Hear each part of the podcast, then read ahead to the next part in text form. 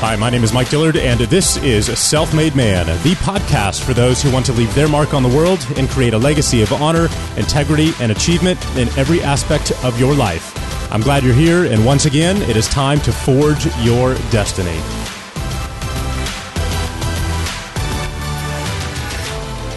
Welcome back. Today, before we dive into an amazing interview with Evan Hafer of Black Rifle Coffee, I have some really big news to share with you. Self Made Man is about to radically change. What started as a simple podcast and a passion project in 2015 is about to turn into something much, much bigger. So, for the past 12 months, we've been working behind the scenes with one of the top development companies in Los Angeles to create a next generation platform for entrepreneurs. And the time has finally come to show you what we've been working on. So on February 5th, we'll be kicking off the pre launch campaign for the brand new Self Made Man. And to help start things off with a bang, we're going to be giving away over $30,000 in prizes. And in fact, one lucky winner is going to walk away with the grand prize, the ultimate home office makeover. So if that happens to be you, you're going to find yourself sitting at a brand new electric stand up desk from Uplift that's identical to the one that I work from every single day. And on top of that desk, you're going to find a brand new MacBook Pro, a 27 inch 4K monitor, a Yeti Pro mic if you want to start up your own podcast, a loaded iPhone 10, and $15,000 in cash to put towards your startup. So stay tuned as I'm going to have much more news to share with you between now and the launch on February 5th. Now, with that being said, we have one of the best interviews we've ever heard today. Here on the show, the founder of Black Rifle Coffee, Evan Hafer. Now, Black Rifle is the quintessential entrepreneur success story. You know, Evan had really two passions in life roasting his own coffee and serving his country as a member of the Special Forces. Now, when he finally made the decision to retire from the military, he needed a plan B, and selling coffee became exactly that. He would literally roast his own beans at home, bag them, and then he taught himself how to market online until he made his very first sale. From that point forward, he never looked back and has created one of the most viable brands in the world. In fact, Black Rifle Coffee is one of the best examples of niche marketing that you will ever find. I know it definitely fits that category for me. They market a fantastic product to a very specific audience and they do it without apology. Their humorous ads are filled with guns, with girls, and a declaration of war on hipsters. And that dedication to their audience and to the brand has been rewarded in spades. Today, they've grown to 100 employees. They've got over 30,000 active customers who subscribe to their monthly coffee club alone, and a valuation that's now in the hundreds of millions of dollars. So, if you want to learn how to create a world class brand from your kitchen table, if you want to dive into the formula that they've used to create their viral marketing video sensations, and if you want to learn what it takes to build a $100 million plus company from scratch, don't miss this episode. It is absolutely one of my all time favorites. So please help me welcome Evan Hafer. Well, Evan Hafer, welcome to Self Made Man. I've been looking forward to this interview for uh, a long time now since we've had it on the books. And thank you so much for the time today. Hey, thanks for having me. I'm looking forward to spending the, the hour, maybe maybe a little bit more with you guys. So yeah, uh, that'd be amazing. Yeah, awesome. So, so, Black Rifle Coffee Company, you guys have just built one of the most interesting, dynamic brands that I've seen, you know, over the last probably two, three, four years that uh, has just been awesome. Like watching you guys and the videos you've put out and how you've built or really carved out your niche in a massive, massive industry has just been fascinating. Uh, but before we dive into the business side of things, I want to talk about your story your background and how you ended up being inspired to to start the company. It's just necessity is the mother of invention. Is that what they say? Right, uh, right. And I was uh, I was finishing about a nine year uh, career with the CIA as a as a contractor, and basically I, I was I was a little bit disgruntled and burnout, and the agency and I were were not seeing eye to eye anymore, and I needed to go out and do something, and and I I really was was more interested in trying to become I guess you know it's the old adage of teach a man to fish, right? And uh, I needed to learn how to be self sufficient, and I didn't want to have a, a, boss anymore. And you know, becoming my own boss was really about becoming my own master. And what I tell people is I needed to emancipate myself from government service because after 10 years and about five years working in Iraq and in Afghanistan and all over the Middle East, I just finally came to a conclusion. Uh, you know, the, the entire background of that story is more melodramatic in some sense, but uh, I just kind of came to the conclusion that the government will will use you up and spit you out, and uh, it, it is a big bureaucratic entity, and and the only person that you can really rely on is you and your family uh, and your friends in order to take care of yourself. And I felt that the only way we can do that is is to go out and start our own. When I say that, me, my wife, and I start our own business, and initially that wasn't coffee. Coffee was a, a was a complete recreation for me. I, I, was I was roasting coffee, and I'd been roasting coffee for several years before that. I'd always wanted to open a coffee shop, and my wife had had a coffee shop in Denver. We were coffee heads. It's kind of what brought us together. I started roasting coffee in around 2006 just to roast fresh coffee with me so I could take it overseas when I was in Iraq in 2006. I needed to be able to go over there and, and kind of replicate the same high quality standard of coffee that I was used to at home. And being like, you know, a, a, a, I guess a fairly accomplished coffee head that I, I wasn't going to go and like drink instant or what's called the DFAC or the dining facility hmm. coffee. I wasn't going to do it. It's just, it, it's just so bad. And it was more, you know, once again, necessity, right? So I wanted great coffee to take with me and I started roasting it because of that. Then my friends started drinking it people started realizing like, okay, well, I'm I'm the coffee roaster guy. I would come home and go to coffee festivals. I would, you know, I, I bought these big elaborate espresso machines and I was just kind of going down the rabbit hole and it was just something different for me outside of war, right? So what I what I tell people is you, you need something to decompress. I was spending well over 300 days a year as a contractor in war zones doing one of the, the most dangerous jobs in the world, right? And, uh, and fractions of a percentage of people actually get to do what I did. And it was something that was completely different from war. And it was just something I got into. And uh, around 2014, I, I decided to leave government service. And it was, you know, it was kind of a it was kind of a my my boss at the time, who's one of my best friends. He was like, "Man, I, I think it's time for you to go." And I was in the same frame where it is time for me to go.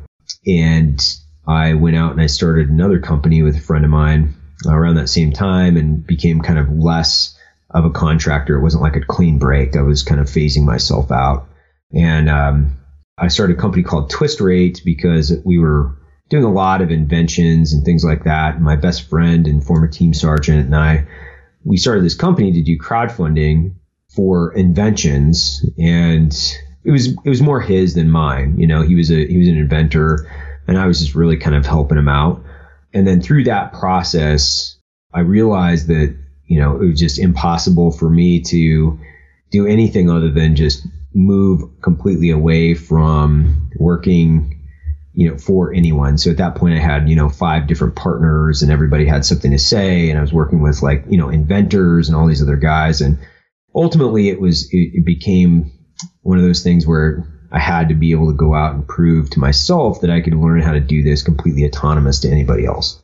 And I was roasting coffee in my garage and, uh, I, I, started thinking about it when I was still, you know, I was still an agency, I was still in the agency at the time, just doing a couple, you know, a couple uh, training trips a year. I had this other company, Twist Rate, and I was roasting coffee, and I was like, man, I should really see if I can sell coffee online. So I did a little bit of market research. I built a website, and the intent of it was to try to teach myself how to be more, more of an effective e-commerce businessman and my theory was, hey, I can roast coffee. I just need to be able to teach myself some coding, maybe some design iteration work as far as like working with designers and, and, you know, come up with branding and, and all of these things was just an evolutionary process in the, in the sense of when I started Black Rifle, I didn't know, uh, uh you know, I don't know, how, can I use profanity on this? yeah, sure. you know, I, I didn't know a fucking thing, man. You know, yeah. I, I was just a guy trying to roast great coffee and I didn't have enough money to start a coffee shop. And I thought, well, I can roast coffee. I can sell it online. Now I just need to figure out how to build a website. yeah, it's like you said, necessity is the mother of all invention. And I went through the same process. Okay, I've got this step done. Now the next step is this. Okay, I got to figure that out. yeah. Very much like that. Like these are the skills that I have, like, which was, you know, I could throw around pistol and carbine. You know, I was a, a, a, one of, you know, one of a fraction of a percent of the guys that could teach it at the level that I could. But to be quite honest with you, I just kind of over it. Like, yeah. I didn't want to just teach pistol carbine and tactics and that. It, and I'm not degrading anybody that does that because it's super hard work. But I just wanted to learn something different and inject that into my life. And I was just super interested in in becoming more of an effective entrepreneur in this space because I loved coffee. And my intent was like, hey, I'm going to do this and see if I can come up with an effective monetization strategy and ecom so I could raise enough capital internally to start a coffee shop. Like that was my whole mm. objective initially. And what I was going to do with my coffee shop was I wanted to be a coffee shop slash range. So just the front of it would be this like, you know, really well built and, and incredibly designed, you know, coffee shop with, you know, great espresso machines and baristas. But then you could, you know, grab a gun and go in the back and, and, and tear it down. But what happened was, is, is I kind of put, I, I increased the velocity of sales a substantial amount to the point where all I could do is just roast coffee and that's all I could think about. You know, I was bagging, roasting coffee and doing customer service like what felt tw- like 24 hours a day. Well, let's, let's, uh, let's dive into that a little in a little bit more detail. How did you make your first sale, and then how did how did those start to to scale to that level? the how I how I made my first sale was I needed to be able to what I knew was I needed to be able to build my own website. I needed to be able to be completely autonomous, and I need to have you know a low investment threshold to this. So I put eighteen hundred dollars in this, and I knew you know I had a little bit of money in the bank at the time, but I was like, if this thing fails, I don't want to like lose my ass. So, you know, I was working during the day, you know, doing some, some training and, you know, trying to pull this thing together. And I was, you know, I, I developed and built my own website. I took my own product shots. I, you know, did all the own branding and I like outsourced it to, you know, like 99 designs and like, you know, Fiverr and all these, you know, I was just down the rabbit hole on some of this and I just kept stepping one foot in front of the other. So it was the first sale was actually through Facebook. So I knew that I, I was like, hey, I, have got to be able to market this product. So I started building ads on Facebook and didn't know anything about building ads. But once again, like, how do I sell coffee? You know, like I'm just asking myself the same question over and over again and just getting like, you know, different results and then trying to sequence them, right? I needed to find an effective marketing channel to get, you know, traction for the company. And ultimately, my first sale was within the first probably $200 I had spent on Facebook. So I'd spent about $200 in advertising, like building ads and like, you know, kind of, I didn't understand that, nor was I calling it split testing at the time, but that's what I was doing. It was like, it just makes sense if this thing doesn't work to shit can it and then put more money into the things that work. It just makes sense. It's like common sense. Like you don't want to flush money down the toilet. I think I'd spent about $200 online initially to sell Black Rifle coffee. And then I started just getting better at creating ads and building audiences and targeting people. I had met my buddy, uh, Matt Best a couple years prior to that because he worked for the agency too. And, you know, Matt had a very successful t-shirt company called Article 15 Clothing and those guys were doing really well and they were you know they were basically content marketers they were doing really well and i would talk to matt and jared on a regular basis. I, I started doing things with them you know trying to learn more about content and video. And we just became really good friends. We weren't business partners initially. We were just buddies. And eventually you know i started in and i roasted article 15 clothing's coffee but that was before Black Rifle, and uh, that was their clothing company. And eventually, you know, I picked up the phone and was like, you know, I really would like to get you guys involved in this. You know, I'm I'm I'm converting customers at a profitable, you know, ROI. You know, I think that we could kind of combine what I'm learning in business with what you guys do with content. And it took about, I don't know, six months or something like that before we were in the same same place. And that was kind of the the, the genesis, I guess. So and then, you know, that, that was three years ago, I guess. So, what was your breakout moment when you guys really established this as a brand with the unique style that you have, right? Because uh, what I want people to do, if you're not familiar with, with Black Rifle and, and their marketing, go to YouTube, uh, click on their channel, subscribe to it, go to videos, and just start watching their videos. Tell me the story around it be- because you've got a few videos where the style is very, very, very similar to the original um, Dollar Shave Club video, Yeah. right? Yeah. So I really want to dive into this because I find it fascinating and I'm a little jealous and I want to figure out like what y'all's magic formula is for this style. so our breakout moment was you know i you know I'll, I'll trace it back and i'll be like you know i think as candid as we can be because like I, I think it will help people is we were a bunch of guys that were having fun and it was all about fun man. Like we you know in, in the army especially like in in you know with matt coming out of Ranger battalion and then you know me coming out of special forces like you, you have so much time to just think and think about funny stuff and then make your buddies laugh that sketch comedy just comes natural and we and we and we loved it. Like that's really what brought us all together was we just wanted to make super funny videos and create value within people's life. The only difference is i also wanted to roast coffee. So i'm just like hey man can we make really cool funny videos and can i roast coffee? Like that's basically the genesis right? And we decided yeah because we we just loved doing these these these videos. They were crazy and they were funny and we were only really kind of making them for the veteran community but you know really we, we needed a monetization strategy because we wanted to keep doing them.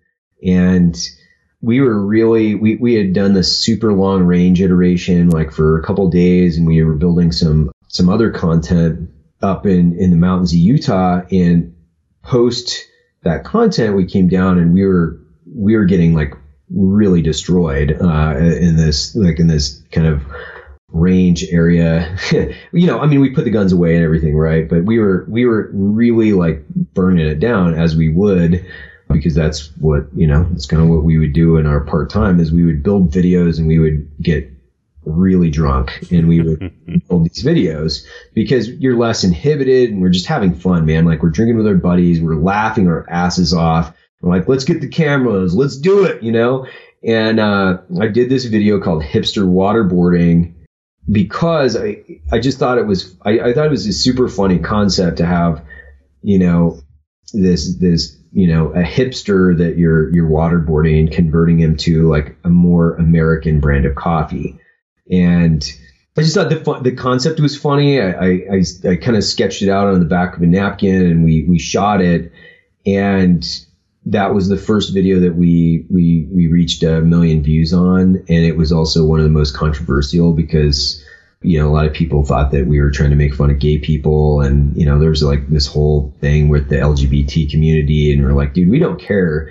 Like you do you because like we watch it, we you know we watch sketch comedy nonstop, and like nobody takes offense on a on a you know if you're doing a sketch nobody takes offense to a person with a lisp and says that you're being derogatory towards them right it's it's formatting and then creating like what we feel is a funny piece of content and it's all in good fun like we don't care but that was a real breakout moment like people were they were like these guys don't give a shit like Right. we just didn't give a shit because at the end of the day, man, I, I'm you know I'm roasting coffee on on a little 12 pound roaster and bagging it every night and making really funny videos with my buddies. And I'm I'm learning you know different aspects about business. And I'm not making any money. Like I'm just breaking even. It's not like I was you know had a little printing press making money in my basement. It was like I was just doing something that was super fun. And I think in that 24 hour period, it went to over a million views, and we were like, okay, I guess we need to like really kind of buckle down on this. Like we we could probably we could probably roast coffee and do a pretty pretty pretty good job of creating content. Did any uh, any sales come in from that video? Yeah, I think I made twenty thousand dollars a day. nice. So it was like, yeah, okay, we got something, you know? Yeah, right, and, right. And that's when the light bulb went on for me. I was like, okay, well, I I think I can do turn this into a full time job. And this doesn't have to be like the part time job that just allows me to never sleep. Like this is going to be a full time job. I think that was April. That was April of 2015. So March, April, some somewhere around there. That was April around that time. And uh, yeah, I, I, kind of I had another position that I was working in, which was like in a training company and did some other things. And I was like, I just turned in my resignation and went full bore into Black Rifle. I like this lesson essentially because you're taking coffee, which is literally a commodity, right? With right. a thousand different brands and all kinds of different price points and niches and you guys just came in and, and you carved out your own based on essentially your, your culture, right? And mm-hmm. people are not buying your coffee. They're buying it and they're going to continue to buy it because they like to drink it, but I'm, they're primarily buying it because they want to be a part of your culture and your brand. Right. Uh, and they just want to participate and like exactly do what you mentioned, have fun with you guys, you know? And I just think that's awesome. That's how, that's how you build a, a fantastic brand and a fantastic business. So what happened from there? How, you know, how did you go about the scaling and the hiring process? Cause like you said, you've never done this before. Yeah. And oh, that's was, a whole different ball of wax. It was, it was, it was a hot mess, dude. Like, was, I mean, it was a hot mess. And I'm working at that time, you know, I'm, I'm, I'm working at what felt like to be 24 hours a day. My wife's doing customer service. We're bagging coffee. We've got our like you know, our, our at the time we had our one year old that we were carrying around in like one of those BabyBjörns, you know, as we're like bagging coffee, stuffing boxes. It was everything we could do to just keep up with pace. And, you know, I did, I wasn't scaling. I, I was just like, okay, this is what we can do, you know, together. So it was my wife, it was me, and, you know, I had some guys that would come in every now and again as like part time help, but they were like buddies that I would like, you know, pay in beer, helping me pack boxes.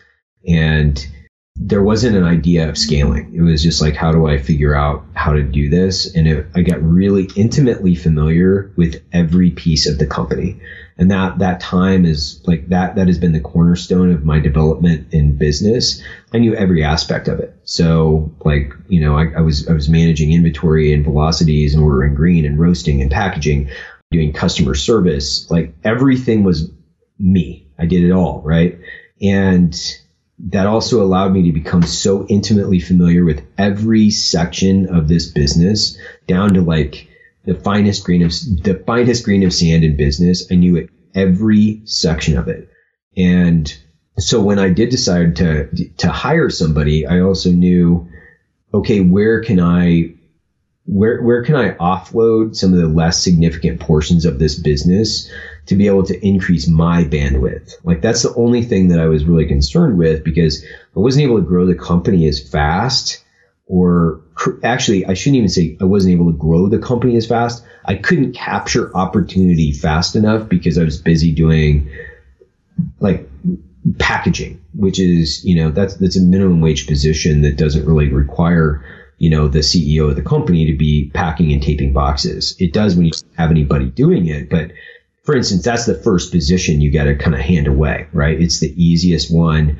It's the one that takes, you know, it, it's the time value proposition, which is, you know, the if you want to make a, a, big a bigger impact in your business, you have to relinquish the smaller insignificant portions of it, and you have to prior prioritize those things out and say this is the least significant portion of my business that I can afford to chop off and pay somebody a livable wage right? And and it's it's only going to create more value because I'll be able to open up more time in order to work on the things that create more value in the company, right? A lot of businesses, a lot of businessmen have a have a fucking hard time doing that. That's like every piece of it, they don't want to like they don't want to give it away, you know, or they want to micromanage individuals. Like I've seen it in the last few years. I've, I've spent a lot of time in other businesses like, man, you guys got to chop that stuff away. right. Well, I don't, want, I don't want these guys in my warehouse. And it's like, so you, you know, come up with any excuse under the bus to keep control. But I started chopping those things away. So the first thing to go was packaging, right? So I'm not ta- I'm not putting tape on boxes anymore. And then it was like my wife, okay, you're not packaging anymore. You're just going to concentrate on customer service. And then as soon as I could hire somebody that wasn't my wife in customer service because it was causing frictions in our relationship too, right? Because I'm her boss. And not that she wasn't performing, but as a boss, you have a different relationship. Yeah.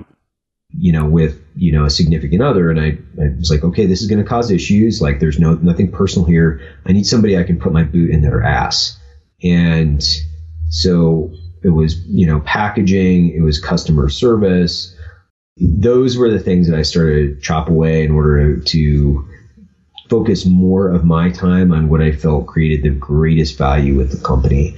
And I was like, at that point, I was so far down the rabbit hole on uh, social media marketing and in the sense of like, I was, I was very channel specific into Facebook, but uh, my my ROI. So I was I was instantly profitable on every transaction. So this was actually what I was about to dive into next, and and you're going down that. I was just going to ask you how you handle customer acquisition because you've got a physical product with a, a, a price point that's essentially you know capped.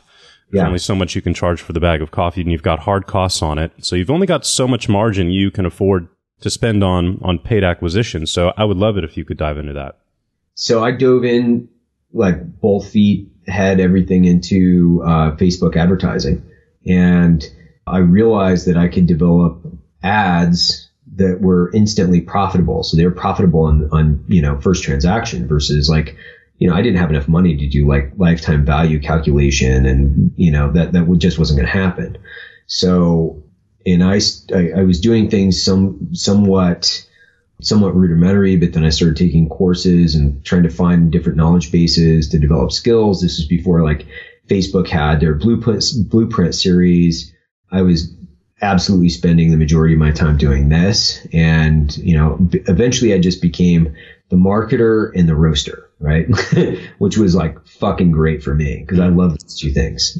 And then eventually I was just the marketer, right? So then I, you know, hired one of the guys to come in and do roasting for me and then I could just go full bore into Facebook and understanding, you know, where are we at on the surface layer? So, you know, as you start to rip apart Facebook and getting down into the bowels of it, it's such a fucking incredible machine and it still is. Like, and, but back then, nobody was using Power Editor, right? Like three years ago, nobody was like, you know, I didn't know anybody that was using Power Editor. I didn't know anybody that was like doing anything but doing like boosted posts and, Mm-hmm. So they i didn't i don't know if they had even at that time like ads.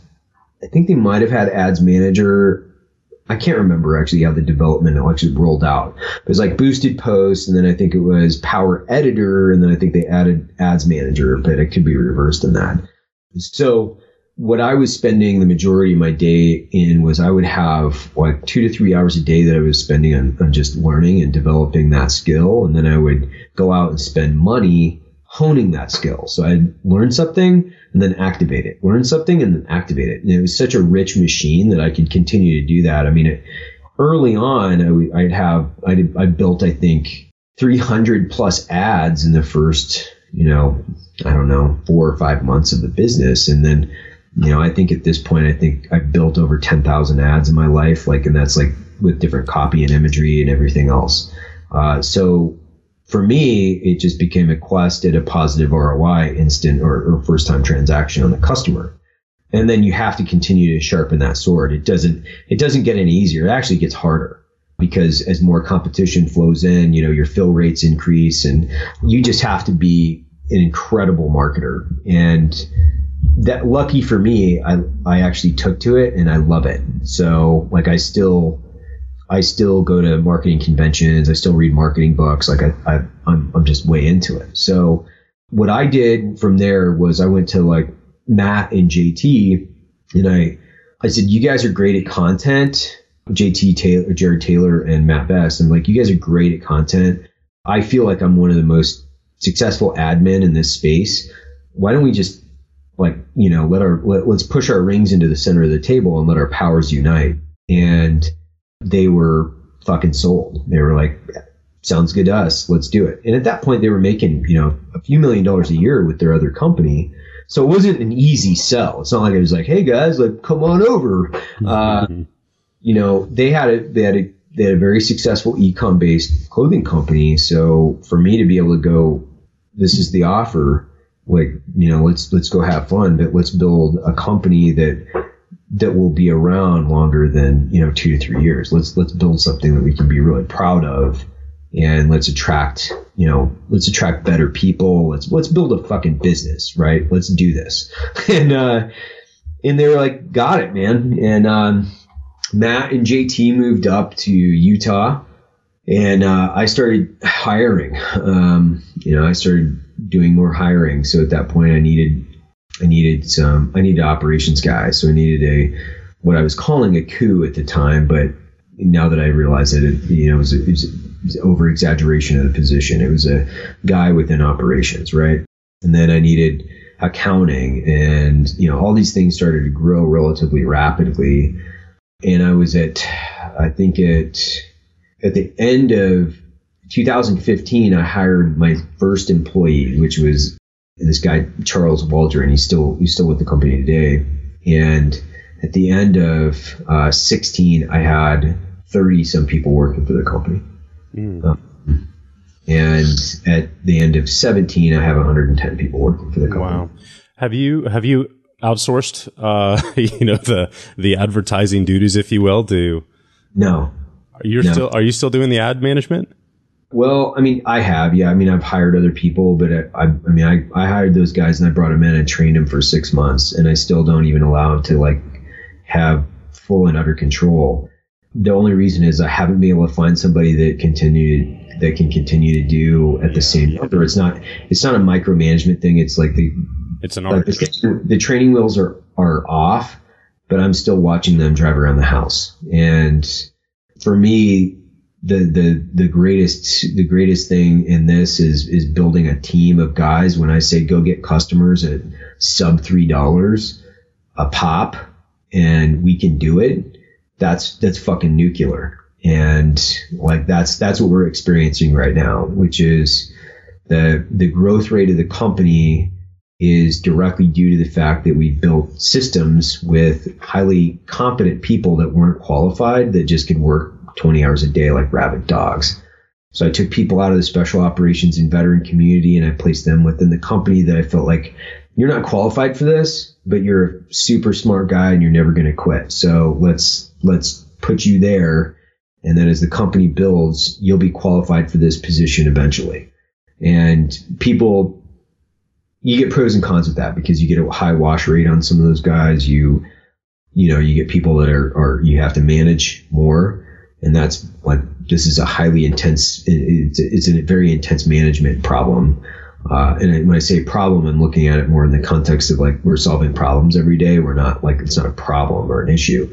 It's a very, very management uh, driven company. I guess every company is, but uh, because we have a lot of inexperience, we have to have roundtable discussions and open communication, and they're just mountains of data and we have to be super analytical and candid with everybody. Like you failed but it doesn't mean you're a failure. It just means we have to learn from it.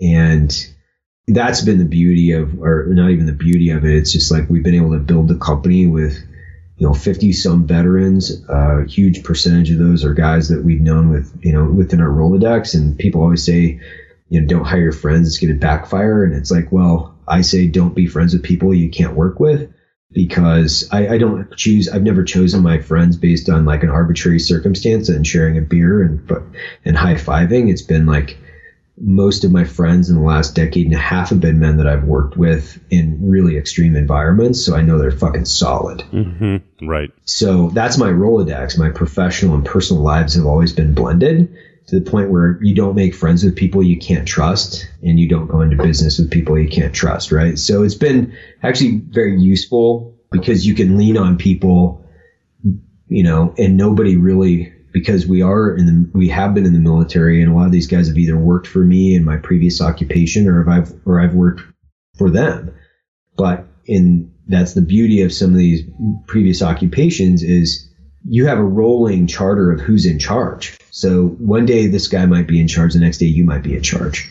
And I, I love bringing in people that if I'm out of the office, uh, I know they're not going to burn my building down, right? And you know, tag in the army, it's like the platoon leader, you know, tag, you're it, you're, you know, platoon leader, what are you going to do? And um, I've, I've just, you know, I'm not going to say it hasn't been without its challenges. Like HR has been like a, a intense process because of just making sure that we're compliant and making sure like those are like compliance issues and accounting and a bunch of other things like you think wouldn't be that difficult, but they're just, oh my, you know, you're just working through these problems for just weeks on end going, God, what? how do people even start businesses? You know, sometimes like you're just like beating your head against the wall. Like, how do people start businesses? Like, you know, and then I've learned to actually have a, a higher level of disdain for the government because it's like, how am I supposed to, you know, hire, fire, grow a company when you, know, and obviously this is kind of, I don't want to turn it into a political discussion, but it's like, they sometimes make it almost impossible for some of these things where you're like, good God, this is crazy you know, like, like, like, you know, dealing with like compliance issues and coding issues in, in my building for one, which is like totally interesting. And the yeah. fact that it was like a petroleum industry building where they were like welding and grinding and they had like petroleum and all these other things. And it was like just adding a variance to roast coffee after I've already passed environmentals. I, I thought I was like dealing with the mob. It was crazy. So like things like that where you're like, gosh dang, man, I'm just trying to scale a business and, sometimes you feel like the world is against you, right? Yeah, it's you know the whole healthcare, Obamacare. Yeah. You know, just like everybody, everybody in my businesses for the last three or four years have just been outsourced. I, I yeah. run everything outsourced because I don't have to deal with the, all of those headaches. But that's got to change once you once you really want to start to build a company, right? So yeah. So I have to ask you. Yeah. You mentioned uh, a few minutes ago, guys go out get as many customers as you can for three bucks pop, right? Yeah. So when it comes to your ads that I've been sitting here while you've been talking, trying to get Facebook to serve me up some ads and I can't get it to, to come through. um, what's the primary mechanism that you guys have found to be most successful? Is it a direct to the point offer with a, you know, some kind of scarcity mechanism like a discount or is it the more humor based video entry point but like, how do you get a customer for three bucks? Because that's phenomenal. It's all, it's all, the above, man. Like um, synergy of everything. It is because if you're, uh, you know, uh, and granted, you know, I'm, uh, I'm sure there's highly qualified marketing people out there that would disagree with my method, but I just try to look at everything from how do I create value within the customer's life, right? And then how do they engage on these platforms? So if I'm looking at something, I'm saying, okay, so what does Facebook want? So what's what's algorithmically uh, acceptable, and, and and what does Facebook want, right? So I'm I'm satisfying one one end, saying Facebook wants this because the customer wants this. They want people on their platform longer, right? Okay, well I have to create engaging quality content that's either informational or humor based because if I don't, it's going to cost me more money. Like I'm not, I'm, I'm, I'm, Facebook's not in the business of like just taking straight ads. They're in the business of keeping people on their platform so they can charge more money for their ads. That they can't have one or the other, right? Or they're just going to turn into a, a, a, no better than some kind of super spammy, you know, you know, exponentially low click through rate blog. And they can't do that. The life of Facebook consists on the fact or exists on the fact that people need to maintain engagement. And if you don't have engaging content, you're fucked. And so my cornerstone and what I what I always go to bat with every week is what kind of content are we creating that has nothing to do with creating a, a, a decreased CPA has everything to do with what kind of value we're creating in people's lives. Hmm. How you make people feel, essentially. Yeah. And so are we, you know, are we, are we increasing their happiness? Are we increasing their information? You know, what's the dopamine release? Where, where are we at in the cycle of that? And for me, that's the cornerstone. If I create value based content, the proposition is, is, is win win for Facebook and the customer. I'll follow that up with, you know, myriad of different ads saying, you know, hey, I've created value in your life. Why don't you, you know, why don't you repay the favor, basically, right? Right. It That's just awesome. makes everything more effective. So, you know, if people, and uh, I mean, you know, I, I, I talk to so many guys where it's like, you know, how do you do it? And it's like, this isn't rocket surgery, man. Like, this is like painstakingly difficult, long hours. And it's not saying like, I'm, I'm not good at that. How many times have you heard that from business dudes? I'm not good at marketing, so I don't do it. It's like, that's like saying, I'm not good at business, so I'm not going to do it, even though I'm in business. Like, like, I, like I'm not, I'm not good at marketing, so I'm not going to do it. Or, you know, or you know, how many people are have just like have zero priority on their their social channels, and for me, I, you know, I'm a I'm a data hog. Like I I I pull reams and reams and reams of data down to the. I'm running 3,600 ads across Facebook right now, targeted to different specific audiences with different forms of copy and imagery. Like that's that's what I'm doing. and, right, right. And for me, it, it, this is this is the this is the game which you know for me I love, which is how do I create exponential value within the customer's life, and then how do I follow that up with a, a, a fucking incredible product, and then how do I grow a company that that will create you know, livelihood for not only my family, but my family's, you know, the families of my business partners. Like these are like, you know, pretty easy for me to like prioritize. And, right. and it's fun, man. Like I, I love it. Like when you come in and you manage people and you, you know, rip off the data sheets and you're, you're looking at what you did yesterday and then you turn around and talk to a guy that's like, man, I love your fucking company and, you know, I love your podcast. I love this. Like, you know, how much better could life get like where people are just, you know, telling you that you're doing a great job and you get to hire great people, you get to impact people's lives by, you know, donating. I donated $300,000 last year to just, you know, veteran related causes. And like, you know, it, it, doesn't get much better than where we're at right yeah, now. That's awesome. I've got two questions for you on, on how y'all evolved business model wise. And the first one is how much of an impact has the coffee club made on the business, which is a monthly a monthly subscription essentially yeah. for folks who are not familiar with it?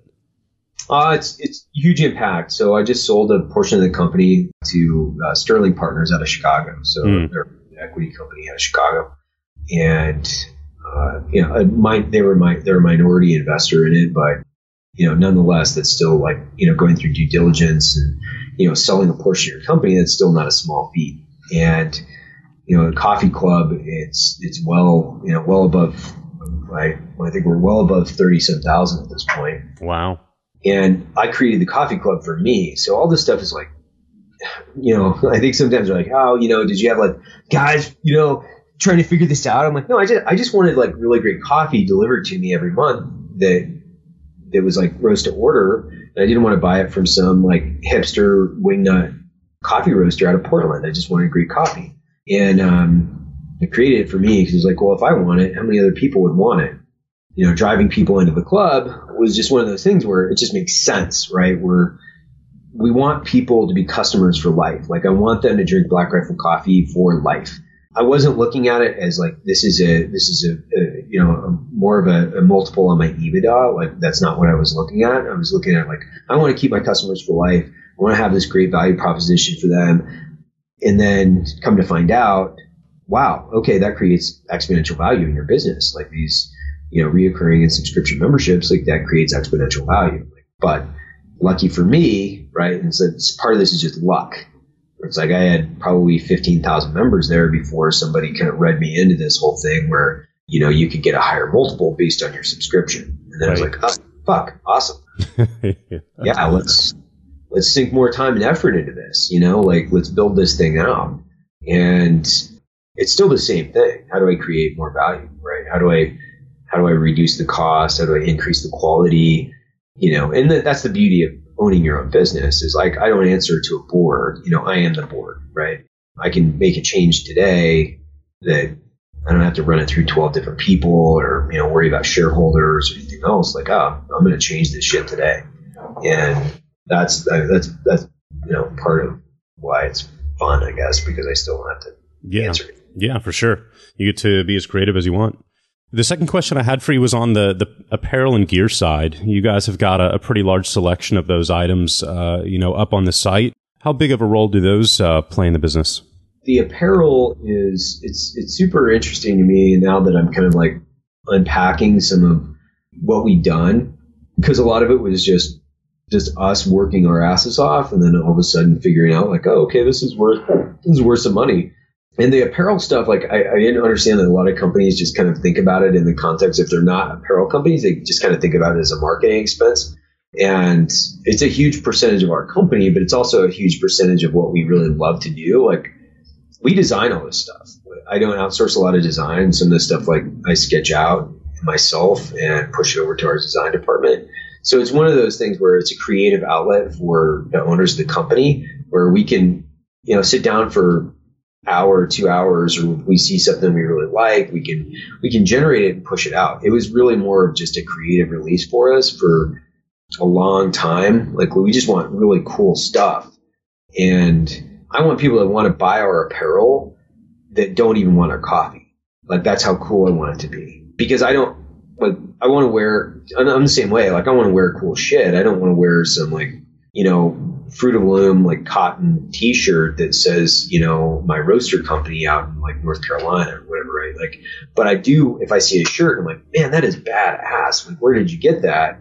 And somebody's like, oh, it's a roaster company out somewhere. Like, I think there's you've got to reverse those things where you're like, I want people that to see that is such a cool shirt that it's a conversation starter for people that won't want it. Right. You know, if you're going to create a great lifestyle brand, like for me, go chips in, like spend some spend some time on it.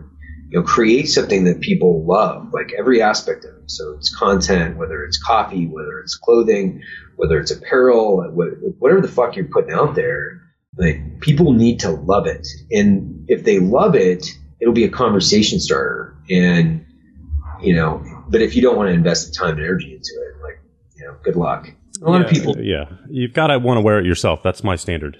you know? Yeah. Yeah. Tagless, tri blend, fitted. Yeah. Cool design. Like, if that's not it, then why bother? Why bother? Yeah. yeah. Same thing. Like, I, I wear my Black Rifle shirts to the gym, not because not because like I wear them to work, not because like I'm trying to advertise for my company. I'm like, oh, I love this shirt. It's awesome. This is my favorite shirt. You know, yeah. like I like I look at shirts in my closet. I'm like, my favorite shirt is this Blackbeard, this Blackbeard tri-blend shirt that I've had for you know a year and a half. Like I own the printing presses to these shirts. Like I can go down and print whatever shirt I want, but I still wear the same shirt that I've had for a year and a half because I love it. You know right. I mean? Yeah, exactly. Very cool. On the on the tool side, kind of the management, where you, you mentioned you're such a, a data focused uh, founder, are there any tools or systems that you guys just love that have made a huge impact on the business? Maybe it's you know Domo or something. I don't even know what shopping cart you guys use. So uh, we're using we're using Shopify. I mean, it's okay. I'm not. I'm. We we've had like I hire. I actually have a, a, a tech company that's on retainer, and they build a lot of uh, custom API plugins for us now. Mm-hmm. And but I've used like Klipfolio. I've used Domo. I don't know what that is, but as far as like dashboards and then pulling in data, a lot of this is super frustrating, you know, because uh, that's why I'm asking. I'm hoping yeah. you had it figured out. well, no, you got to go between each one of the platforms because there's not kind of a unified platform where you can pool the data and then get into like the the granularity. Because what happens with me is like I'll see something and I'll go, wow, that's interesting. How do I know more about this? Right. And then there's like this top level, there's just like kind of, kind of a top level information. You're just looking for like, okay, there's gross revenue, but why does gross revenue look like this? And then, you know, as you start to pull the string on the sweater, you always want more. So what I found for, for each one of the divisions, where, and this is just something that I do, each one of the divisions has established their their KPIs as far as like how they're integrated within the platform. So we're using like Zendesk, and then that's you know that spits out you know one dashboard, and then marketing department has like a, a fucking wide variety of things that they're using. So at any point in time, they're using like it's not HubSpot, it's uh, mm-hmm. uh, Hootsuite, and mm-hmm. so they're monitoring things. But then we also have you know we're using like BuzzSumo as far as like monitoring everybody that's out out in the ether, like what people are saying, and then we got a couple other mechanisms. They're all like feeding in this information. And what happens is each one of the the uh, departments they they create me basically a one sheet that I look at every day, and then because I haven't been able to find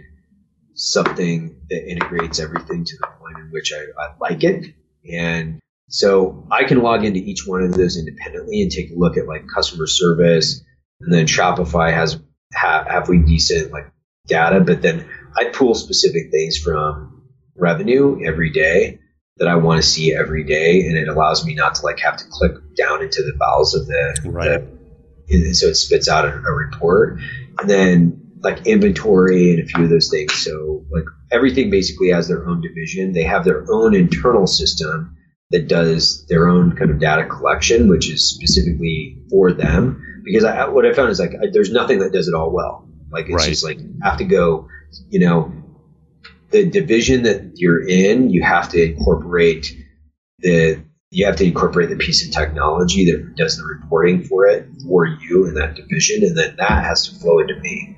That's just the way that I've done it. I'm sure there's actually better processes out there.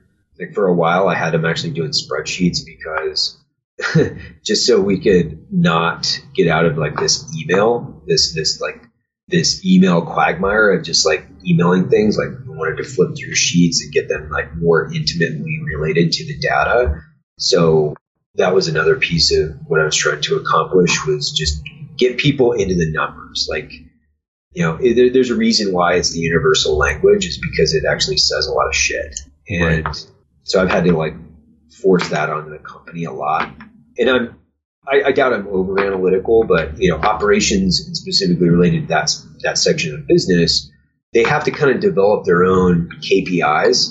And then we're also incorporating like coffee. So when we look at like coffee and we look at green inbound and then roasted outbound, there's not a really good reporting system as far as being able to integrate that within underneath the like Klipfolio because we can't integrate our, our uh, ERP with some of that either. So there's there's like all these really kind of fragmented sections of the business that I, I've tried to pool in, but I haven't been able to find a company that can do like accurate reporting across all levels of the company. So it's just easier for me to kind of force the chiefs to be more intimately familiar and then just talk to me about it. Yeah, that makes sense. So last last question for you. You've clearly made just an unbelievable amount of progress uh, as a as a, a business owner here in the, the brief time you've been building this.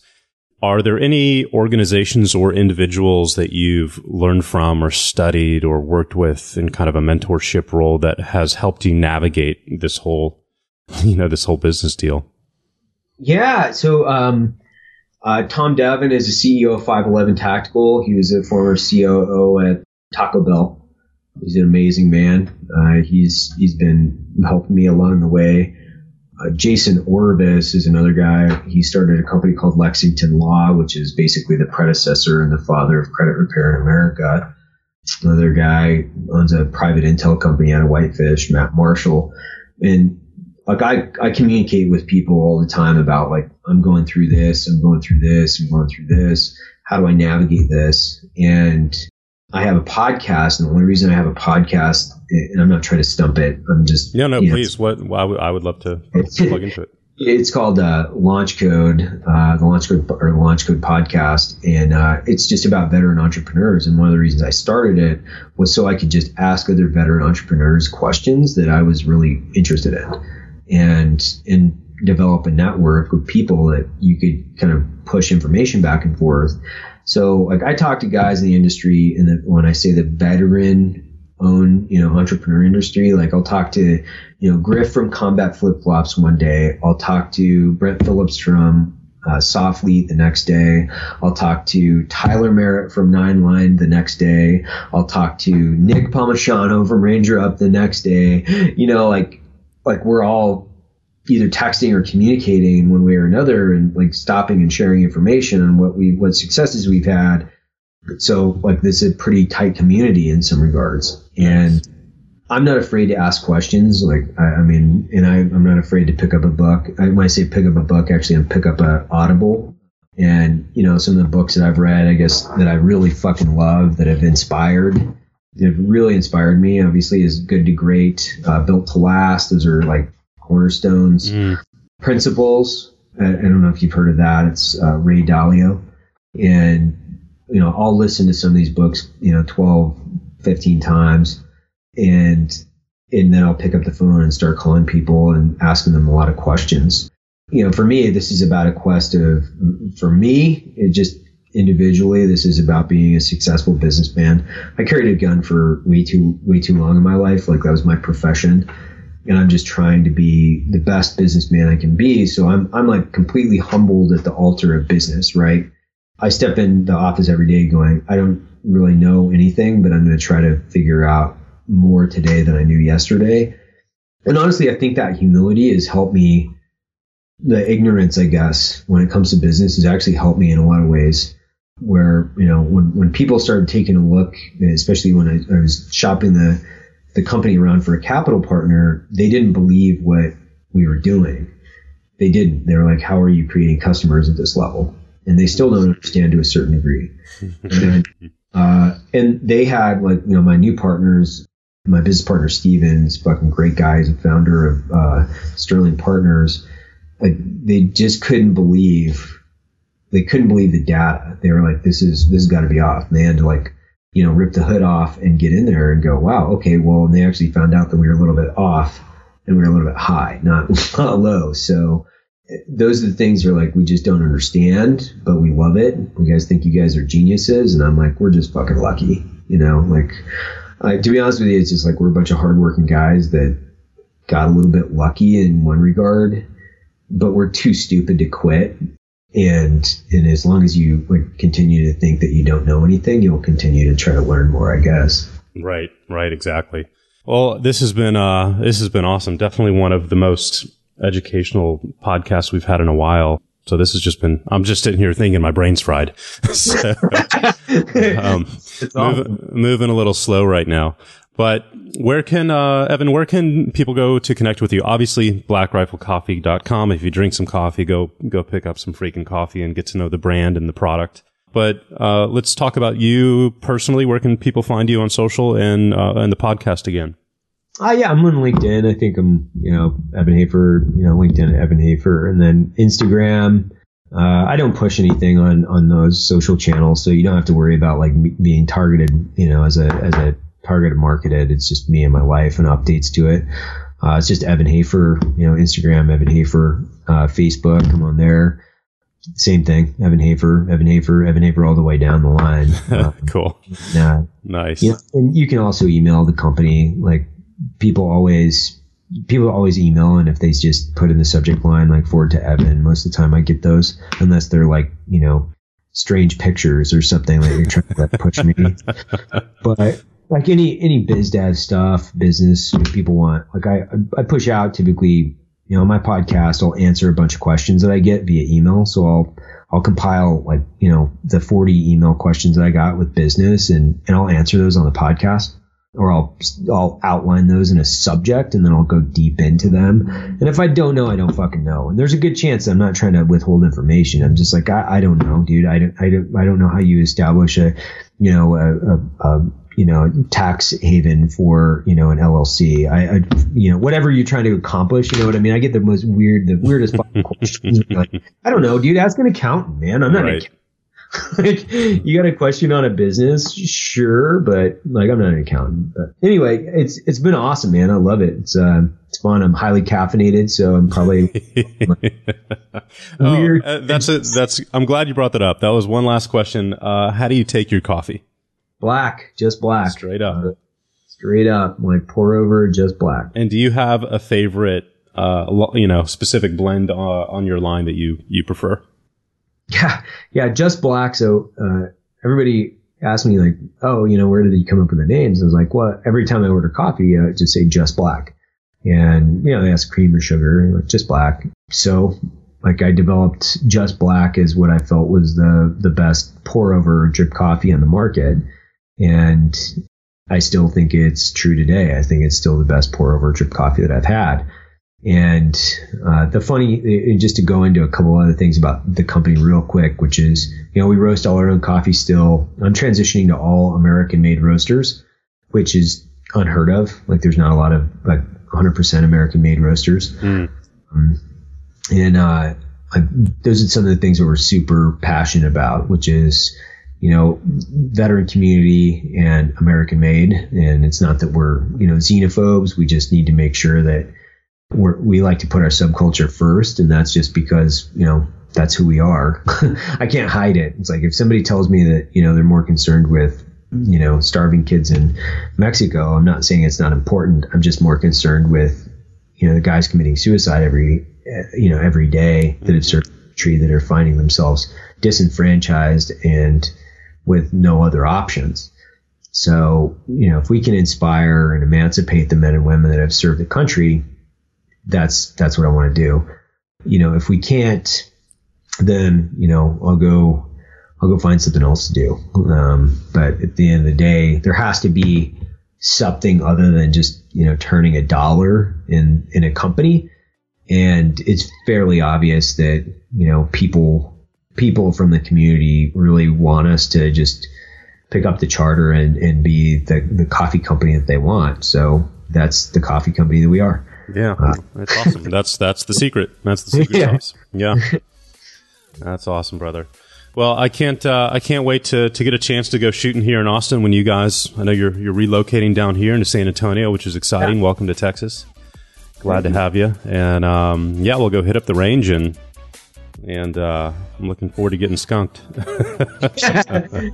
oh no, I just sit on my ass all day now, so you'll probably just tear me apart. no, no, I promise.